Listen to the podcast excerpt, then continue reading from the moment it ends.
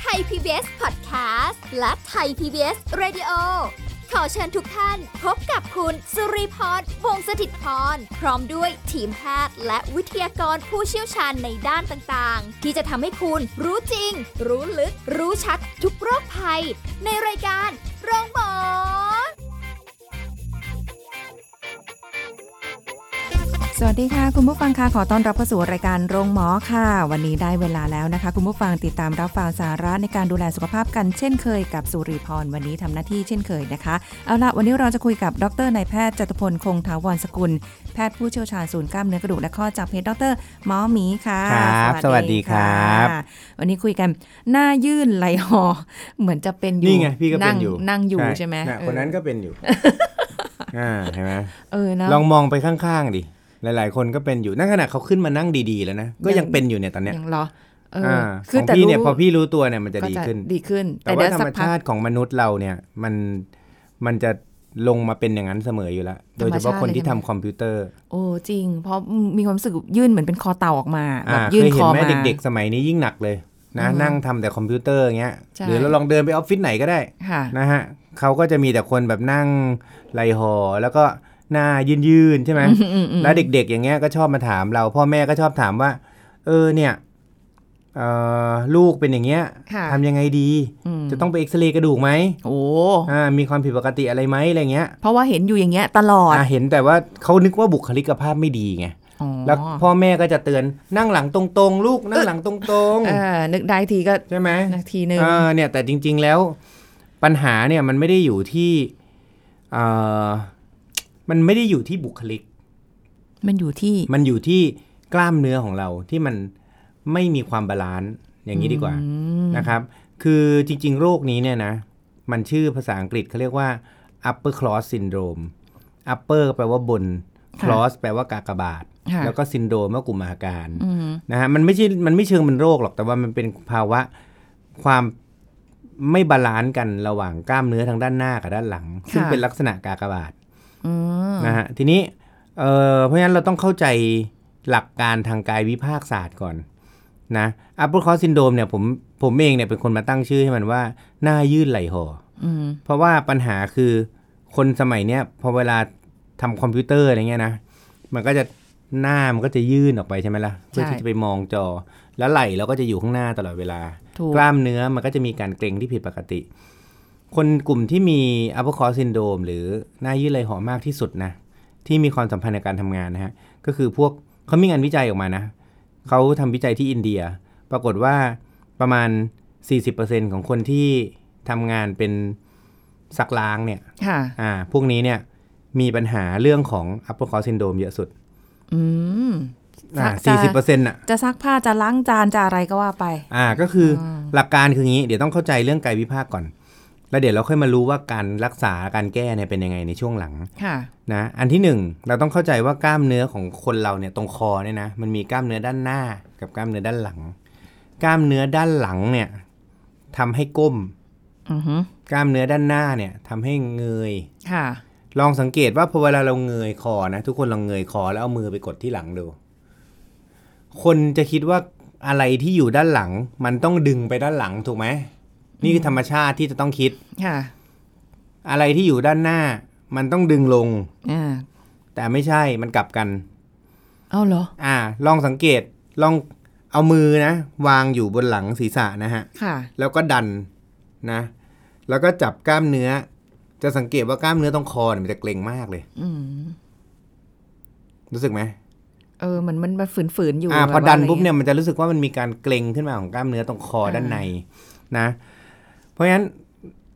สำหรับคอเนี่ย มันจะมีกล้ามเนื้อคอด้านใน ซึ่งอยู่ด้านหน้า ซึ่งช่วยในการเงยคอ อืม เอาคอไปด้านหลัง ค่ะ แต่ไอ้กล้ามเนื้อด้านหลังอ่ะมันมีหน้าที่ก้มคอลงนะ ทีนี้พอเวลาเราอยู่ในท่าอะไรนานๆเนี่ยไอ้กล้ามเนื้อด้านหลังเนี่ยมันก็ทำงานตลอดเวลาถูกไหม ค่ะ เมื่อมันทำงานตลอดเวลาปุ๊บเกิดอะไรขึ้น มันก็จะทำให้กล้ามเนื้อด้านหลังอะ่ะ มันเกิดการเกร็งตัว แล้วเมื่อเกิดการเกร็งตัวปุ๊บเนี่ยเขาเรียก คือเหมือนเป็นตะคริวที่คออ่ะก็คือ ค่ะ เกร็งทีนี้มันมันก็เลยเหมือนไม่ได้ทำงานแล้วอ่ะคือมันเกร็งตลอดเวลาเนกอะไหมฮะก็เลยเหมือนกับมันไม่ได้ทำงาน เมื่อมันเหมือนไม่ได้ทำงานปุ๊บมันก็คือเราไม่สามารถควบคุมมันได้นึกภาพออกไหมมันก็จะกลายเป็นการก้มคอตลอดเวลา ค่ะ ในขณะที่กล้ามเนื้อด้านตรงข้ามที่อยู่ตรงคอเนี่ยนะที่ใช้ในการเงยคอเนี่ย มันก็ไม่ได้ใช้งานถูกไหมพอเรานั่งทำคอมเราก้มตลอดเวลาเนี่ย ค่ะ ไอ้กล้ามเนื้อด้านหน้ามันเหมือนไม่ได้ทำงานไปเลย มันก็จะเกิดการอ่อนแรงลง เมื่อมันเมื่อมันอ่อนแรงลง เพราะมันไม่ได้ทำงานถูกไหม ค่ะ กล้ามเนื้ออะไรก็แล้ว แต่ในร่างกายคนเราหรือกระดูกก็แล้วแต่เนี่ย เมื่อไม่ทำงานมันจะหยุดทำงานไปเลยนะ ค่ะ ฮะทีนี้เอ่อเมื่อมันเกิดการ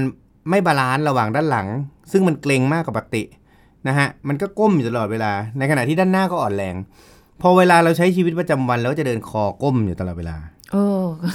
บางทีรู้สึกอย่างนั้นเหมือน ถูก กัน ไหม นะ ถูกไหม ใช่ เพราะฉะนั้นมัน ใช่ ก็จะเป็นลักษณะของหน้าเนี่ยมันจะยื่นมาเรื่อยๆทีนี้ไหล่ไหล่คือยังไง ไหล่เนี่ย มันมีกล้ามเนื้อที่หมุนหมุนกล้ามหมุนไหล่มาด้านหน้าเนี่ยนะลองกดตรงหน้าอกอะ่ะมันจะมีกล้ามเนื้อมัดใหญ่ๆลองเกรงแขนมาด้านหน้าดู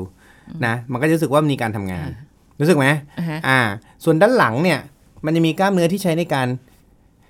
กางไหล่ออก อ่า อ่ากางไหล่ออก ซึ่งอยู่ด้านหลังเลยทำท่าเหมือนทำท่ายืดไหล่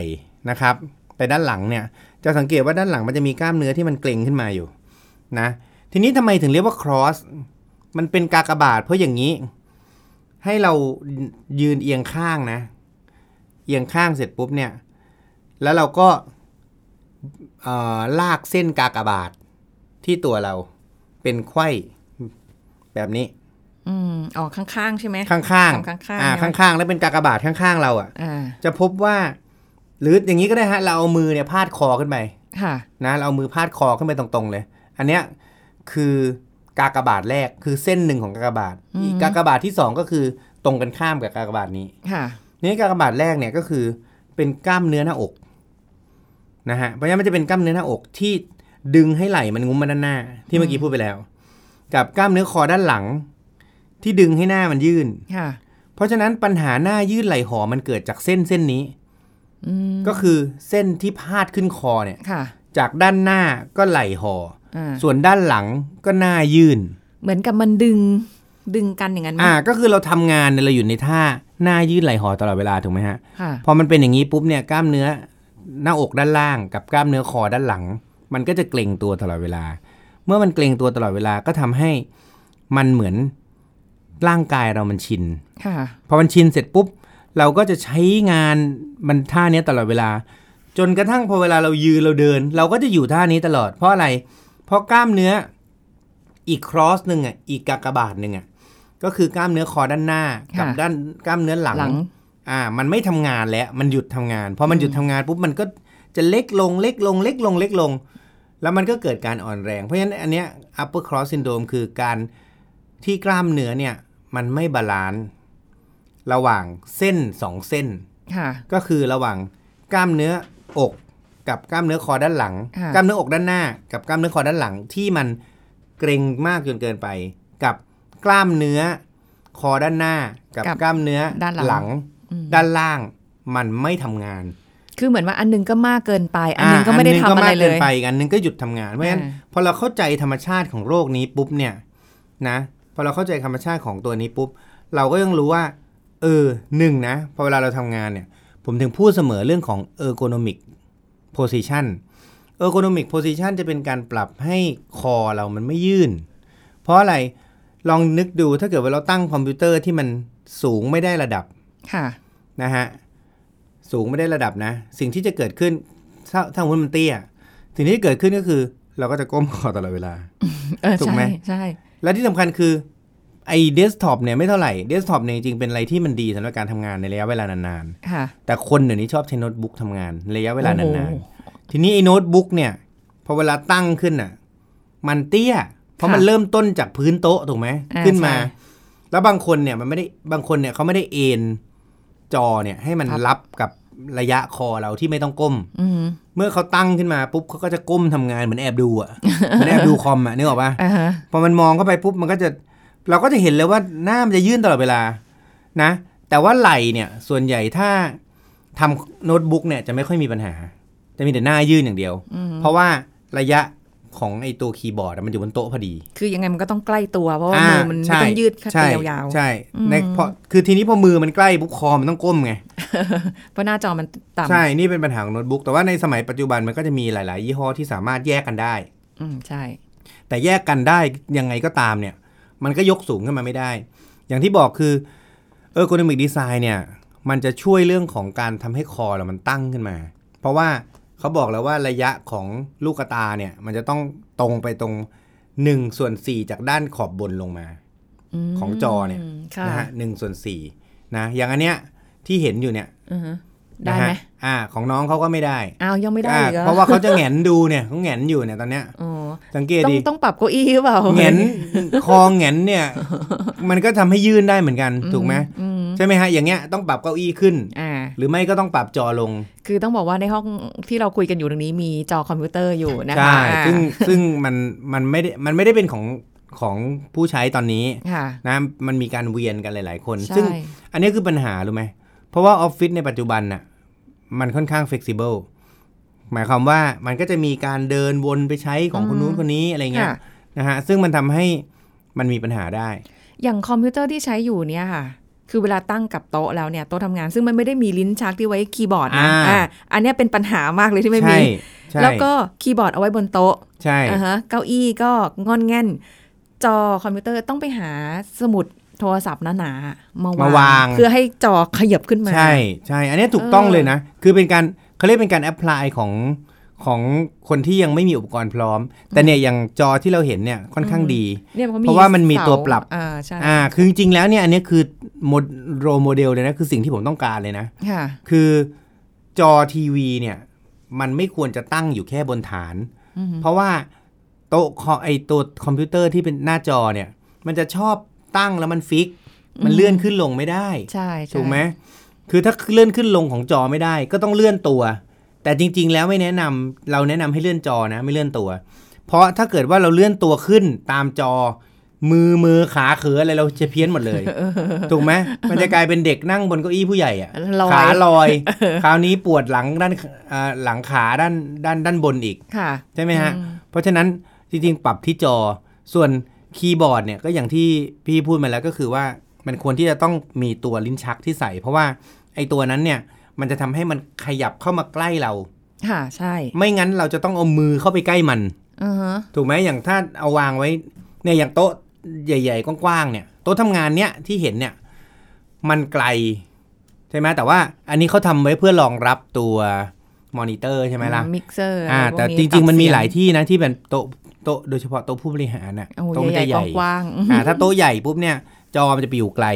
และไอตัวคีย์บอร์ดมันก็จะอยู่ไกลด้วยเพราะมันอยู่ไกลปุ๊บมันก็ต้องไปเอื้อมทำ คืออย่างบางยี่ห้อเนี่ยคีย์บอร์ดกับจอแยกกันได้ไม่ต้องใช้สายไง ใช่ อันั้นก็แต่ก็อันนั้นก็อีกระดับหนึ่ง อ่า แต่อย่างที่ที่ใช้เอาของตัวเองที่ใช้อยู่เนี่ย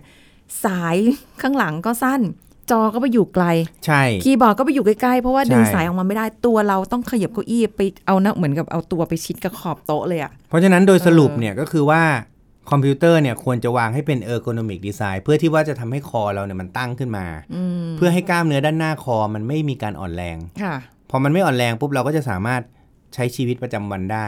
ในขณะที่อ่ะสมมติเราเราไม่ได้พูดถึงออฟฟิศละเราพูดถึงออฟฟิศเยอะไปละ อืม เราพูดถึงคนที่ทำงานเป็นพวกซักล้าง ค่ะ ซักผ้าอย่างเงี้ย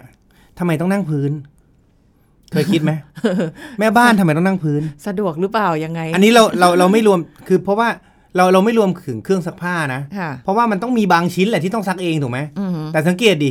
ชอบนั่งพื้นกันจังเลย ค่ะ อ่าคืออย่างถ้าสมมุติแม่บ้านฟังอยู่อ่ะ ผมว่าจริง ๆ ถ้าเราสามารถเอาไปซักล้างบนซิงค์ที่เป็นท่ายืนได้อ่ะ มันดีกว่า เพราะว่าท่านั่งเนี่ย พอเราเรานั่งปุ๊บเนี่ยเราต้องก้มหลัง ค่ะ ก้มหลังไม่พอต้องหน้ายืน แล้วก็เอาแขนเนี่ยไปทำอุอะไรก็แล้วแต่ด้านหน้าตลอดเวลา เพราะฉะนั้นเป็นท่าที่ไม่ดีเลย อืม นะฮะมันทำให้มีการปวดหลังปวดคอแล้วก็ปวดไหล่ได้ตลอดเวลา โอ้แล้วยิ่งนั่งเก้าอี้ตัว เตี้ยเตี้ยๆเนี่ย ตี้ๆ อ่าเนี่ย ออ คือนึกภาพได้เลยว่าทำไมคนอินเดีย 40%ของคนที่ทำงานซักผ้าเนี่ยก็ถึงเป็น ม ก็เพราะว่าเป็นสาเหตุแบบนี้แหละ อ แล้วกล้ามเนื้อมันไม่บาลานซ์ แล้วพวกนี้ก็จะไม่ออกกำลังกายด้วย เพราะว่าเขาจะเข้าใจว่าการออกกำลังกาย คือการซักผ้า นี่เป็นการ บอกเลยนะ ทุกคนเลย ประเภท โอ้ย เดี๋ยววันนี้ แบบทำออกกำลังกายแล้วล่ะ ถามทำอะไรอ่ะ อ๋อก็ถูพื้นไงถูพื้นทั้งวันเลย ถูพื้นไม่ออกกำลังกายตรงไหน หัวใจมันเต้นเร็วตรงไหน ผมถามหน่อย มันเป็นกิจกรรมทางกาย แค่นั้น คื เอ อ งใช่ไหม ไม่งั้นทำอะไรทุกอย่างที่เหงื่อออกก็คือเป็นการออกกำลังกายถูกไหมเพราะว่า mindset ของคนที่พูดแบบเนี้ยคือ อ๋อทำงานบ้านไงอ๋อเหงื่อออกไง อืม อ๋อเนี่ยคือการออกกำลังกาย ไม่ใช่ เหงื่อออกไม่ใช่การออกกำลังกายไม่งั้นเดินตากแดดก็ได้เหมือนกันดิถูกไหม เออถ้างั้น มันไม่ได้ ไปเดิน นะ ตา เพ ก ราะฉะ แด นั้น ด หลักการของการออกกำลังกายคือทำให้กล้ามเนื้อของเราเนี่ยมันมีการขยับนะ ส่วนหน้ายืดไหลห่อถามว่าออกกำลังกายอะไรดี เดี๋ยวเราจะมาพูดกันในช่วงหน้า ได้นะคะ เดี๋ยวเราพักกันสักครู่ค่ะ พักกันสักครู่แล้วกลับมาฟังกันต่อค่ะ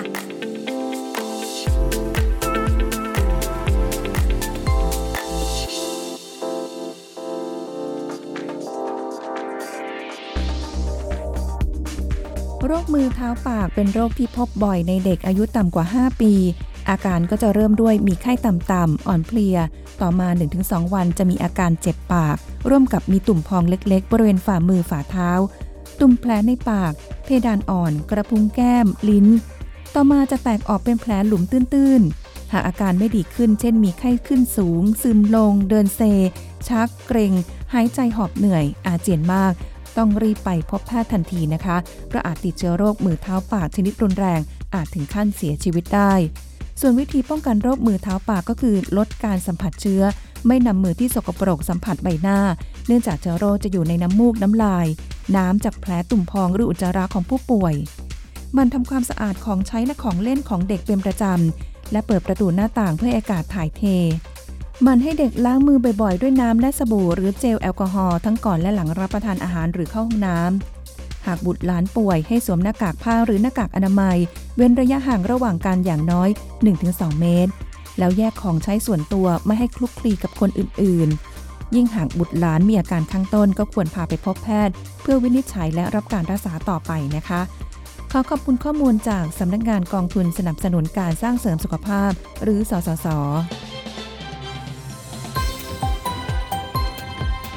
ไทย PBS Radio วิทยุข่าวสารสาระ เพื่อสาธารณะและสังคม คุณกำลังฟังรายการโรงหมอ รายการสุขภาพเพื่อคุณจากเรา กลับมาติดตามรับฟังกันต่อค่ะ หน้ายื่นไหลห่อเนาะอ่าที่วันนี้เราคุยกัน แล้วก็เอ่อหลายคนอาจจะเข้าใจอย่างที่ก่อนทิ้งท้ายกันไป เรื่องของการทำกิจกรรมในบ้านนะจะแบบงานบ้านงานอะไร ใช่ เงี้ย คิดว่าเป็นการออกกำลังกายเพราะได้บางคนอาจจะบอกกุนี่ไงได้เหงื่อ ใช่แล้วยิ่งออกกำลังกายในบ้านก็อย่างที่บอกไงคิดว่าออกกำลังกายโดยการทำงานบ้าน อืม ซึ่งอันเนี้ยสรุปแล้วมันคือกลายเป็นว่าเหมือนไปซ้ำเติมทำให้ภาวะที่เป็นอยู่มันเป็นมากขึ้น ค่ะ นะเพราะอย่างที่บอกว่า อันเนี้ยมันเป็นภาวะที่เกิดจากการที่เราทำมันทุกวันทุกวันซ้ำๆซ้ำๆแล้วกล้ามเนื้อเนี่ยมันจำพอกล้ามเนื้อมันจำได้ปุ๊บเนี่ย มันก็จะงั้นขออยู่ท่านี้ไปเรื่อยๆ แล้วกัน มันก็เลยเกิดความเคยชินแล้ว ใช่ รู้สึ แล้ ก ว ว่าก ส ล้าม บา เนื้อย ที่ลืมทำงานอ่ะมันก็ลืมไปเลยของมัน อืม นะเพราะฉะนั้นเราต้องเทรนใหม่ ทีนี้หลักการในการแก้โรคเนี้ยจริงๆไม่ยากฮะเราก็ต้องอันไหนที่มันตึงก็ยืดซะ อืม อันไหนที่มันลืมทำงานไปสร้างความแข็งแรงให้มันซะ ค่ะ นะครับ ก็คืออันเนี้ยเป็นท่าสมัยโบราณเลย ที่จริง ๆ แล้วเนี่ยเขามีการสอนแต่ว่าเราไม่เข้าใจ ผมว่าวันเนี้ยอยากให้ถ้าใครเพิ่งเข้ามาฟังนะไปฟังตั้งแต่ต้น เพราะว่าเราพยายามจะบอกว่ามันต้องแก้ยังไง อืม เบื้องต้นคือต้องแก้ที่ท่านั่งของท่านเนินถ้าเราสามารถแก้ท่าของตัวเองได้ปุ๊บเนี่ยหนึ่งมันก็จะแก้ไปส่วนหนึ่งละ มันทำให้กล้ามเนื้อที่มันไม่บาลานซ์มันบาลานซ์ขึ้นละ ค่ะ มันแก้ที่ต้นเหตุ แต่นี่อาสมมุติว่าในกรณีที่เราเป็นไปแล้วนะพอเราเป็นไปแล้วปุ๊บเนี่ย เราก็ต้องมายืดมันทีนี้กล้ามเนื้อหลังเนี่ยเรายืดยังไง ส่วนใหญ่กล้ามเนื้อหลังคอเนี่ย มันจะมีสองด้านด้านซ้ายกับด้านขวาใช่ไหมฮะเพราะฉะนั้นก็จะเป็นท่ายืดที่เราเคยเห็นทั่วๆไป มันตึงเราก็ต้องยืดมาด้านหน้า อืม ใช่ไหมฮะ เราก็ต้องก้มก้มคอลงแล้วก็เอียง 45 องศาไปทางด้านขวา อืม เพื่อยืดด้านซ้าย เอียง 45 องศาลงไปด้านซ้ายเพื่อยืดกล้ามเนื้อหลังด้านขวา มันก็เป็นท่าที่ออกกำลั เบ ง สิก กาย อ่าเบสิก มาตลอด ซึ่งอันนี้เนี่ยคนทำคอมพิวเตอร์เนี่ยจะเข้าใจว่าหมอสอนเพราะกล้ามเนื้อจะได้ไม่ปวดไม่ใช่นะมันไม่ใช่แค่เรื่องของกล้ามเนื้อจะได้ไม่ปวด คือการยืดเนี่ยมันเพื่อ อ่ะแน่นอนช่วยเรื่องกล้ามเนื้อที่จะได้ไม่ปวดด้วย อืม แต่จริง ๆ หลักๆ คือเราต้องการยืดกล้ามเนื้อเขาเรียกสเตอร์โนไคโดแมสตอยก็คือ ยืดเพื่อให้มันคลายจากการเกร็งมากจนเกินไป ไม่ทำให้เราหน้ายื่น อืม นะ ทีนี้เอ่ออีกท่าหนึ่งนะอันนี้ท่าแรกนะ ก็คือให้เราทำเนี่ยกดคอลงเนี่ยเอียง 45 องศาค้างไว้ประมาณสัก 10 วินะครับทำอย่างเงี้ยซ้ำๆทุกชั่วโมง ชั่วโมงละครั้งอย่างน้อย โอ้ยปวดเลย เนี่ย อ่า ลองทำดูแล้ว นะ ก็ พอทำเนี่ยพอทำแล้วมันจะรู้สึกว่ามันแบบโอ้สบายคอจังเลย ใช่ไหมฮะอ่าอันเนี้ยใครที่ฟังอยู่แล้วกำลังนั่งทำคอมพิวเตอร์เนี่ย อยากให้อย่าแหมอย่างน้อยวันเนี้ยเนี่ยผมพูดเนี่ยก็ทำสักวันก่อนนะ แล้วก็ให้เขียนเป็นโพสต์เลยคือ แปะไว้นะ ว่ายืดคอทุกชั่วโมง แปะไว้ที่หน้าจอ ค่ะ เพราะอย่างน้อยพอเราเห็นปุ๊บเนี่ยเราจะได้อ๋อเออเฮ้ยเนี่ยหมอหมีพูดไว้อ่าทำซะ ค่ะ ยืดอันเนี้ยคือการยืดด้านหลังนะ ทีนี้ด้านหน้ามันอ่อนแรงใช่ไหม ใช่ วิธีการคือให้เราเอามือเนี่ย ดันที่หลังคอไว้ อือฮะ ดันที่หลังศีรษะเนี่ยนะแล้วก็เกร็งคอต้าน นะจะสังเกตว่ากล้ามเนื้อคอเนี่ย มันจะเกร็งเห็นไหมเห็นของผมไหมอ่าลองให้เพื่อนทำให้ดูก็ได้ฮะ เอามือเนี่ยดันหลังศีรษะ แล้วก็เอาคอเนี่ยต้านแรงไว้ จะเห็นเลยว่ากล้ามเนื้อคอมันเกร็งเป็นเอ็นขึ้นมา อือฮึ นะฮะ อันนี้ก็คือสำหรับเรื่องของข้างบนที่ด้านหลังมันเกร็งด้านหน้ามันอ่อน อ่า ส่วนเรื่องไหลหอ่อไหลห่อนี่แก้งแก้ง่ายกว่า ไหลห่อเนี่ยนะ พยายามถ้าก็มันเกิดจากกล้ามเนื้อด้านหน้าที่มันตึงใช่ไหมฮะ ใช่ นี่กล้ามเนื้อด้านหน้าที่มันตึงเนี่ย ให้เราเอามือเนี่ยนะกางขึ้นมา 90 องศา ค่ะ แล้วก็เอาตัวเนี่ยไปชิดกำแพง แต่อันเนี้ยคนจะทำกันน้อย เพราะว่านั่งทำคอมไง ขี้เกียจลุกนะ อันเนี้ยควรทำทุกๆชั่วโมงก็คือ เอามือเนี่ยไปยันกำแพง อ่าฮะ แล้วก็ดันไปด้านหลัง ใช้ตัวดันไปนะฮะ อือฮึ อันนี้ อ๋อ นึกภาพออกไหมก็คืออกลางไหลออกมา 90 องศานะครับ แล้วก็ ไปแปะกำแพ ส ง อบ ไว้ 90 องศา แล้วก็แปะกำแพงเหมือนยันกำแพงไว้อะแล้วก็ดันให้ตัวไหลเราเนี่ยมันไปด้านหลัง อือฮึ นะฮะก็จะเป็นการยืด pectoris major ก็คือกล้ามเนื้อที่มันตึงตรงไหล่เนี่ย อ่า อันเนี้ยให้ทำเป็นเช้าเย็นก็ได้ครับ สมมุติว่าเช้าตื่นขึ้นมาก็ทำเลยก่อนออกจากบ้านนะสิบวิทำสัก 10 ครั้ง ค่ะ นะเทรนด์รักษาสุขภาพเนี่ยมันมา เพราะฉะนั้นเรื่องการยืดการทำอะไรตอนก่อนออกจากบ้านเนี่ยก็ควรจะทำนะจริงๆยืดหลัง lower back เนี่ยนะซึ่งเดี๋ยวเราจะพูดกันคราวหน้า ค่ะ อาทิตย์หน้านะมันไม่มันเขามีชื่อ upper cross อะมันต้องมี lower cross แน่นอน อือฮึ นะมีด้านบนก็ต้องมีด้านล่าง ค่ะ นะทีนี้เอ่อแต่ว่า upper cross เนี่ยเป็นกันเยอะนะฮะเพราะว่าส่วนใหญ่มันเป็นการทำงานที่มันต่อเนื่อง แต่ว่า lower ก็มี lower ก็มีเดี๋ยวเราจะเดี๋ยวเราจะคุยกันคราวหน้า ทีนี้อีกท่าหนึ่งที่ออกกำลังกายกล้ามเนื้อด้านหลัง อันนี้ง่ายเลยนั่งทำที่โต๊ะได้เลย ค่ะ ให้เอามือเนี่ยนะฮะเอ่อทำท่างอศอก 90 องศา ต้อง นะครับ กำมือไหม กำก็ได้แบก็ได้ อ่า แล้ว แล้ว แต่ ก็ ถนัด ยืดไปด้านหลัง เออท่านี้เคยทำบ่อยมากเลย สองอ่าทำยืดไปด้านหลัง เอาเอาศอกเนี่ย ดันไปด้านหลัง เพื่อที่ให้กล้ามเนื้อหลังเนี่ยมันมีการออกแรง แล้วค้างไว้ไหม ค้างไว้นับหนึ่งถึงสิบนะหรือจะทำสิบครั้งก็ได้นะครับนะเออสิบครั้งทำไปเรื่อยๆพอท ค่ะ ำทำทุกชั่วโมง อันเนี้ยก็ยิ่งดี เพราะฉะนั้นจริงๆเนี่ยเราอยู่ที่โต๊ะทำงานเนี่ยนะเราทำได้สามท่า ค่ะ อีกท่าหนึ่งเนี่ยให้เราทำตอนเช้ากับตอนเย็น อาการ